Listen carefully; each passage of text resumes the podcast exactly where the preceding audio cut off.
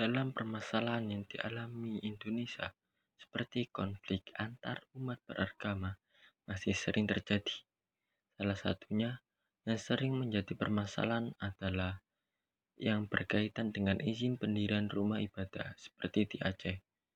Meskipun telah ditetapkan undang-undang tentang pendirian rumah ibadah, tetapi hal ini masih menimbulkan pro dan kontra di kalangan masyarakat. Oleh sebab itu, terjadi konflik antar agama di Aceh yang bertempat di Singkil terkait izin pendirian rumah ibadah.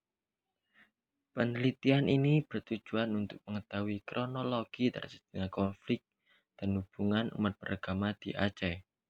Ternyata, terjadi konflik ini penyebabnya adalah kekecewaan umat Islam atas umat Kristen karena melanggar perjanjian yang telah disepakati.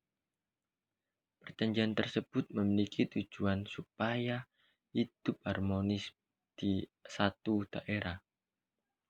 Karena sebuah negara pasti memiliki tujuan yang sangat mulia, yaitu menselaraskan kepentingan antar warga negara di tengah interaksi masyarakat. Negara telah menjamin adanya hak dan kewajiban yang dijalankan secara aman, tentram, damai, dan harmonis di tengah masyarakat.